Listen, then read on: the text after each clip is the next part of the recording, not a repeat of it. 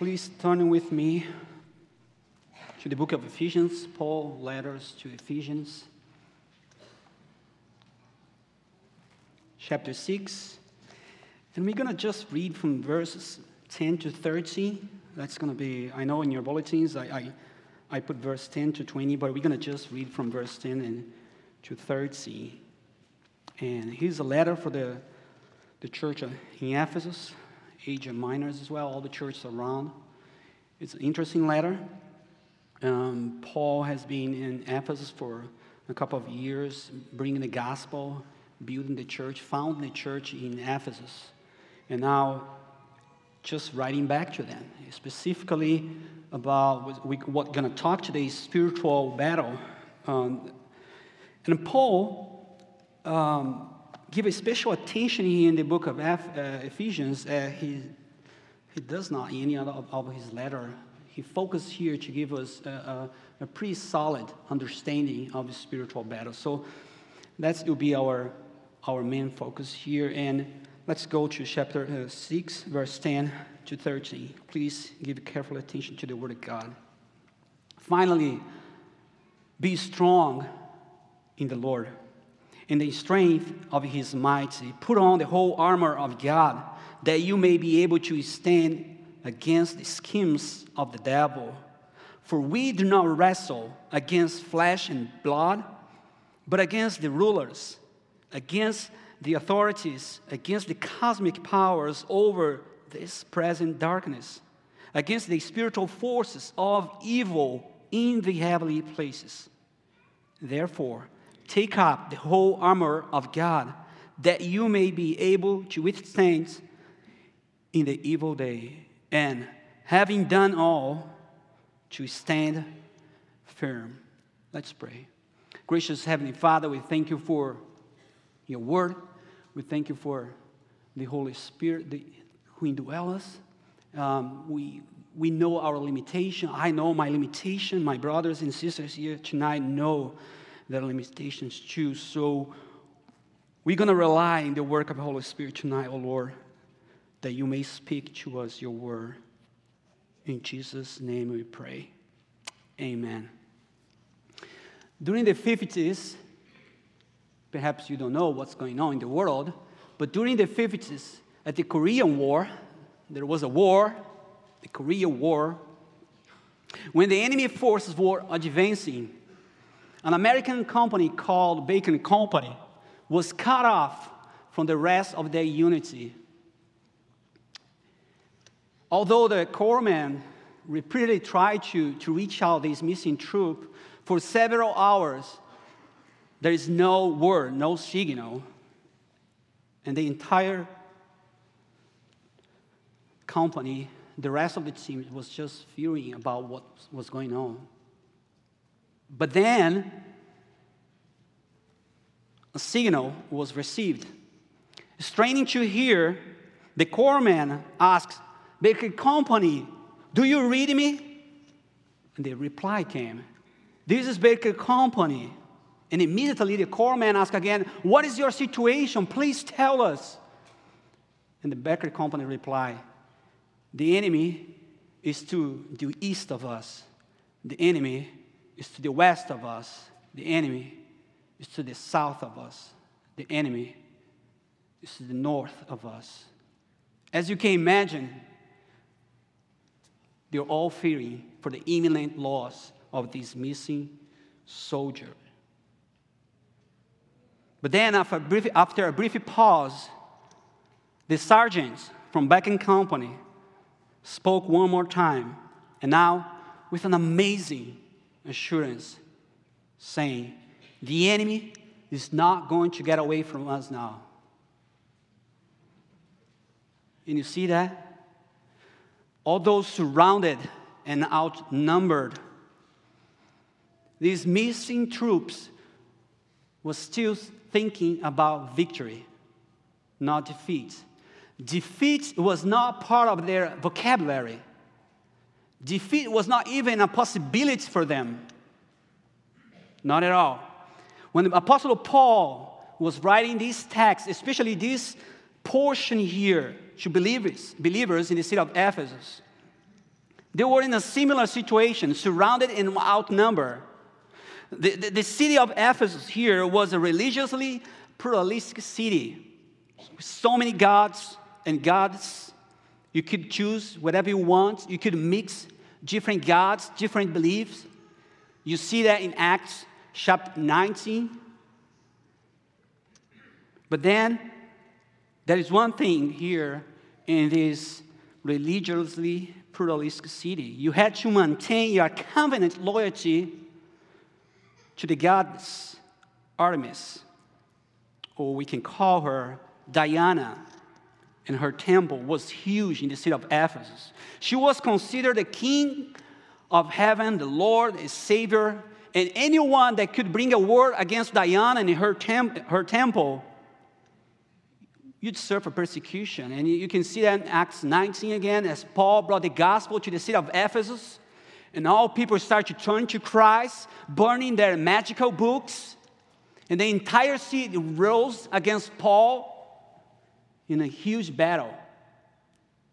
So now, after a couple of years, here is Paul writing a letter to them. Perhaps they were fearing about this spiritual world, that they get out of it. So Paul is writing here to explain, to bring light about this spiritual warfare. And that is not different today as well. We are surrounded, we are outnumbered. We have been hidden from all sides, from philosophy, science. They are all trying to turn down the truth of the gospel. And the church in the world today, they just feel outnumbered and surrounded. Perhaps that's the way you are feeling right now in your work, college. But that's why I think that's a good word for us, to draw our attention that we are also in a spiritual battle. And we are not supposed to deny it or be ignorant of it. Brother, we are supposed to engage in this battle with a biblical understanding of who is our enemy. What is the nature of our battle? What is the assurance that we have in this battle? So that's the message that we're going to hear today, that yes, there is an assurance for us. And the assurance that we're going to see here today is Christ's victory. So the first point we're going to turn is, what is the nature of our battle? Turn with me to verse 12. Paul says, we do not wrestle against flesh and blood and against the rulers. We do not wrestle against flesh and blood, but against the rulers, against the authorities, against the cosmic powers, against over this present darkness, against the spiritual force of evil in the heavenly places. From verse 12, we have a couple of things here that describes the nature of this battle. This is the real battle. This is the real battle. Paul is not using a metaphorical language here. He's speaking about real things, real beings. And second, this is a spiritual battle. This is not a physical battle. It's not about driving a drone and pushing the button to throw a missile out there. No, it's not against human opposition. So it's a spiritual battle here. It is not against Democrats or Republicans. It's not against your wife or kids, your boss. No. This is a spiritual battle. And third, this is a personal battle. And that makes this battle very dangerous. We are wrestling, Paul says here, against rulers, authority, cosmic powers, against spiritual force. We are wrestling. And the Greek word for wrestle here describes a battle very close to us, hand to hand. This is a personal combat here. I don't know how many of you have seen UFC or MMA fights, especially the Brazilian Jiu-Jitsu. It's not even boxing. It's wrestling. That's the type of battle that Paul is describing here. Personal, very close. So what does it mean for us? It means that you and I will get wounded in this battle. We're going to get dirt. You should expect that. This is not a playground. Welcome to the battle.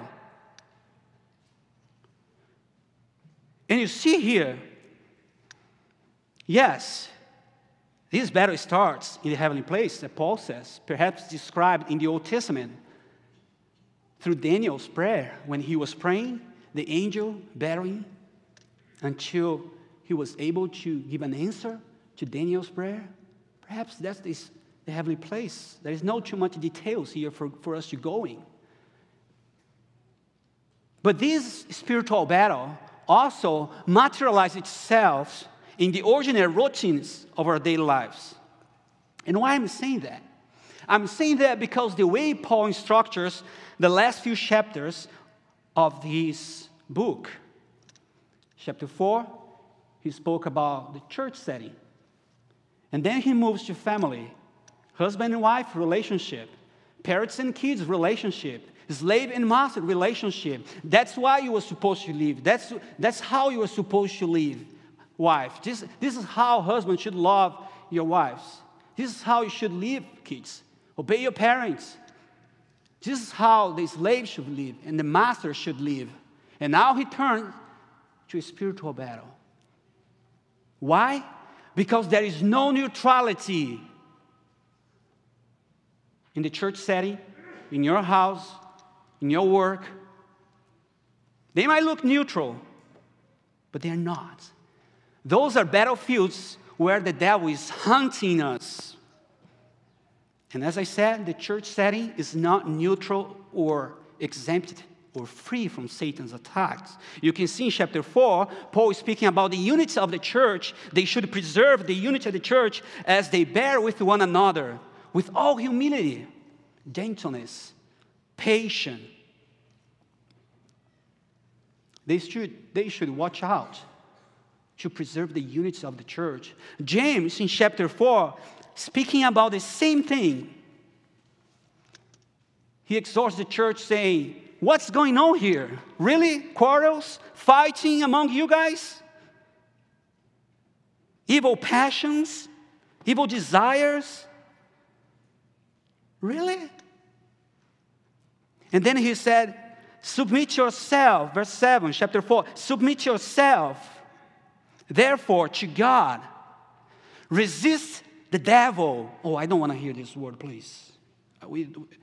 This is a reality. Resist the devil, and he will flee from you. In other words, division in the church, immorality, fightings, and at the heart of the problem here that James pointed out, pride.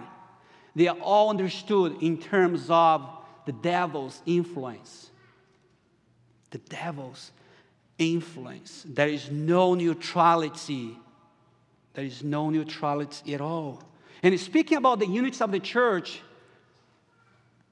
there is a cure for us. There is a way for us. Perhaps Philippians 1:27, it's a military language. Let's stand firm as in one spirit, with one mind, striving side by side for the faith of the gospel. That's the way we're going to resist the devil. Staying together, even though we are different, having different personality, having different opinions. But the gospel brings us together. And that requires faith. That's the way we're going to stand firm in this battle. And following Paul's instruction here, he turns to husband and wife. As I said, children and parents relations, slaves and master relationship, which are all battlefields where the devil is hunting us. As I said, they might look to you, just as the Garden of Eden to Adam and Eve was so neutral, so ordinary, but it was there that Satan began this fight. Please don't undermine your house. Don't undermine your work setting, your college, your university, your business as neutral from any influence of the devil. As you know, as Paul says in chapter 4, the devil is just waiting for an opportunity. He says, therefore, having put away all falsehood, you see, speaking about sanctification, let each one of you speak the truth with his neighbor, for are members of one another. Be angry. Be angry, yet do not sin. Do not let the sun set upon your anger. Do not give the devil an opportunity. I'm not saying that we Christians can be demoniacally possessed. I'm not saying that. But what I'm saying is, sometimes, in some way, we are allowing the devil to work through us. Instead of staying together, think about your family, think about your house. Instead of staying together with your parents' kids and fighting together to maintain the unity of your family, you're just fighting the devil's cause to destroy your family, to steal, to kill. Husband, watch out the way you speak to your wife. Wife, watch out the way you speak to your husband. Don't give an opportunity. Your speech will never be neutral. Watch out. Don't give an opportunity for the devil to do what he is really hunting us to do, to destroy us. So tonight, I encourage you, run. Run to your wife and ask forgiveness. Run to your husband and reconcile with him. Kids, run to your parents.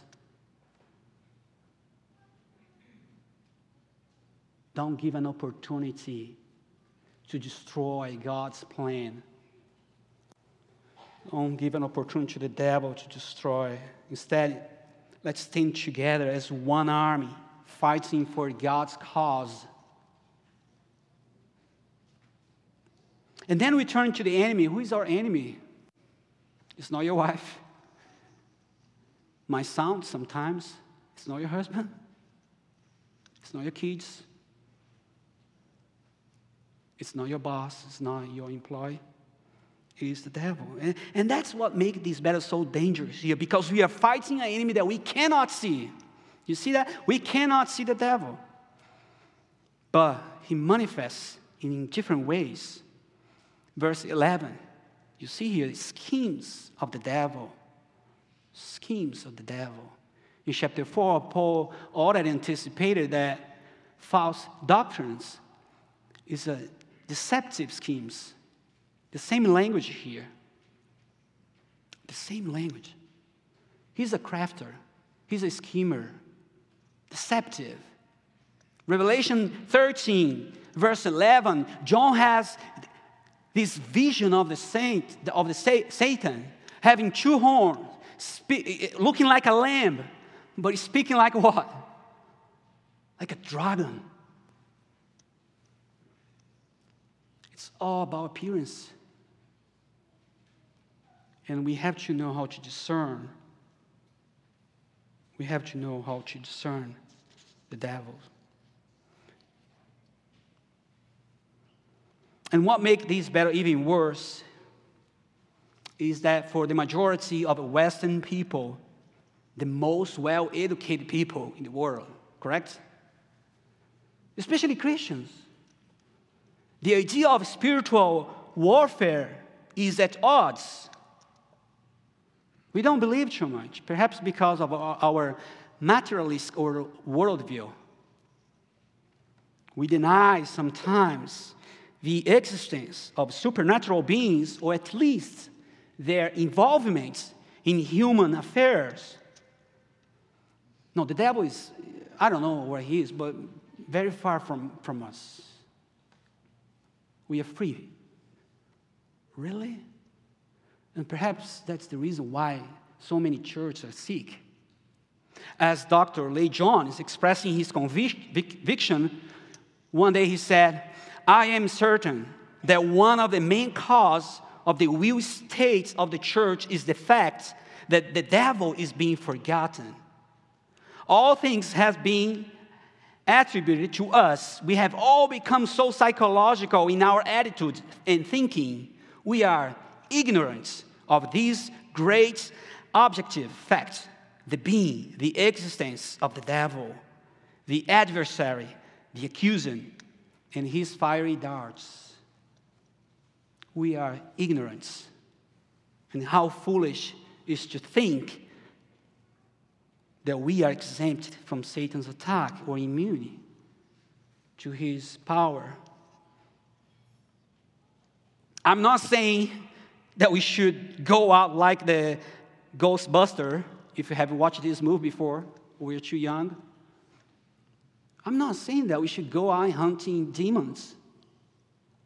You don't need to hunt the devil. He's hunting you.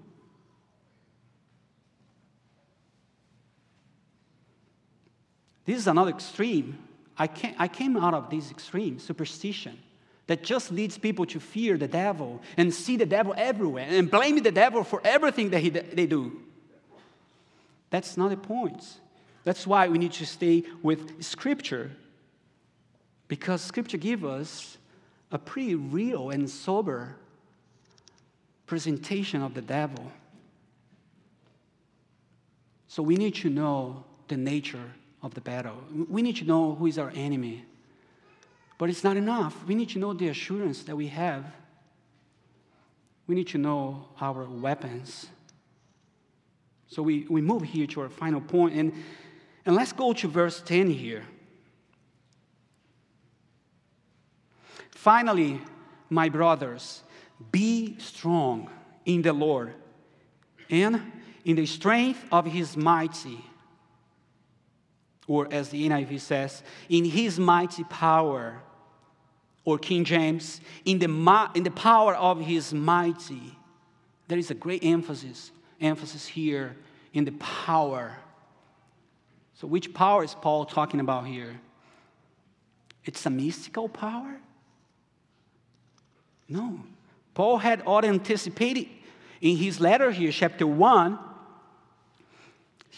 verse 15 to 23, when Paul was giving thanksgiving to God and praying for the Ephesians, and he speaks that this power here is the power that raised Christ from the dead.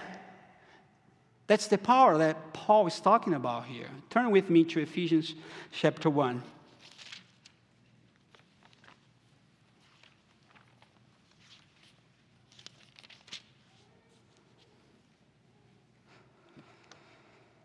"For this reason, because I have heard of your faith in the Lord Jesus," verse 15, "in your love towards all saints, I do not cease to give thanks to you, remembering you in my prayers, that the God of our Lord Jesus Christ, the Father of glory, may give you a spirit of wisdom and of revelation in the knowledge of him, having the eyes of your hearts enlightened, that you may know what is the hope to which he has called you, what are the riches of his glorious inheritance in the saints, and what is the immeasurable greatness of his power toward us who believe, according to the work of his great might that worked in Christ when he raised him from the dead."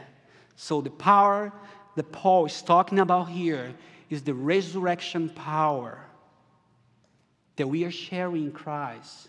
Union with Christ in Paul's letter to Ephesians is a great topic. Chapter 2. So in Christ, we share the same battle. We share the same enemy, but we also share the same power, the same resurrection power, the same spirit. We share in the same victory. So brothers and sisters, see that as you go through chapter 6, verses 1 to 20, you're not going to find Paul calling you to fight for victory. That's not the point here. We cannot stand against the devil.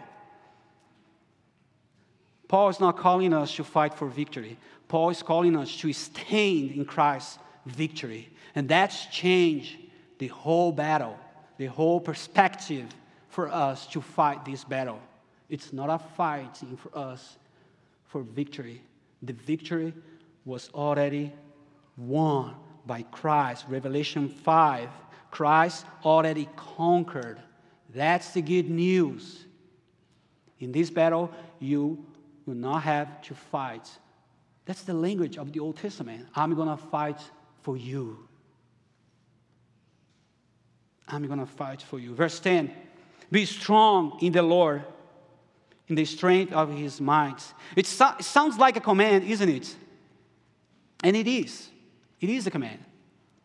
So in chapter 1 to 3, Paul talks about what Christ has done for us, our richness in Christ, all the benefits. And then verse chapter 4, 5, and 6, he starts to speak about the imperatives of the gospel. You should do this. You should do that. Then he uses the same language. But Paul, although he is giving us a command, he is instructing this command in a passive form. That's the Greek here, the passive form, which means be empowered in the Lord. So what changed? What changed for us? What changed is that this is not a matter for us to exercising our own power. It's not a matter for us to look inside of us, but to look outside of us, to look to the cross, to look to the risen Christ. That's the call here. It's a call to faith. Believe in what Christ has done for you. I was so mystical in my Pentecostal background. You have no idea how I was fighting the devil. Even when my kids were sick, I would go crazy and doing crazy things, burying. It's about believing. It's about, first of all, believing Christ and what he has done for us. It is the same language here. In chapter 4, verse 24, putting the new self, which is Christ. Paul was speaking in chapter 4. You should put the new self. And now here in chapter 6, verse 11 and 13, making the same point, speaking with the military language, putting the whole armor of God. Taking up the whole armor of God.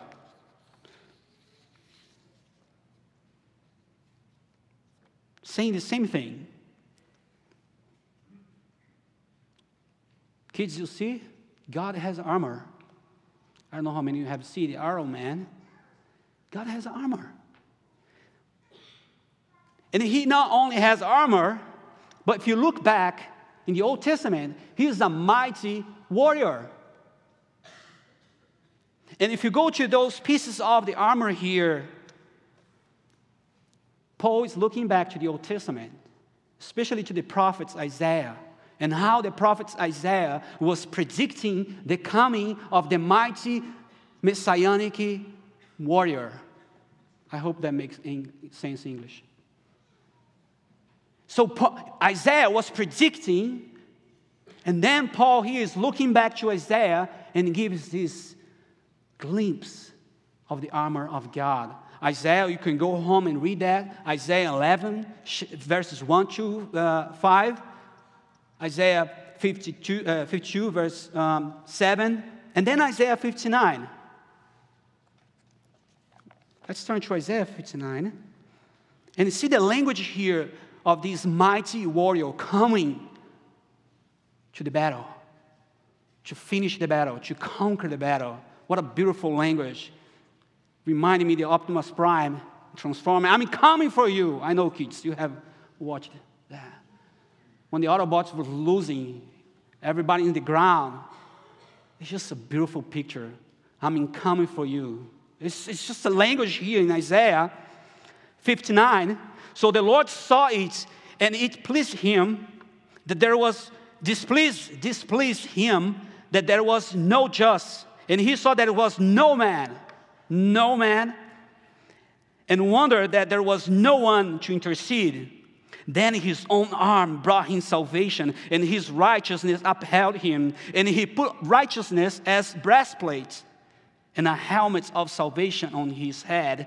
He put on garments of vengeance for clothing and wrapped himself in zeal as a cloth. And if you finish reading, you see that the mighty warrior was coming to judge God's enemy and bring vindication to God's people. That's the language here Paul's saying. Now, it's just a matter to be strong. Be strong. Be empowered in Christ. God's not calling you to fight for victory. What an amazing good news. But just to stay in Christ's victory.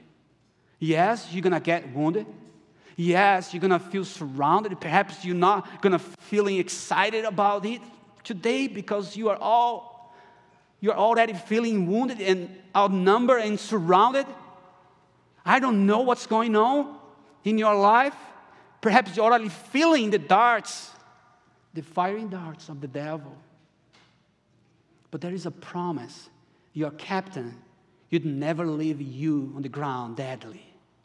He is our captain. He's coming. He's coming. And when he comes, he's going to put an end in this battle.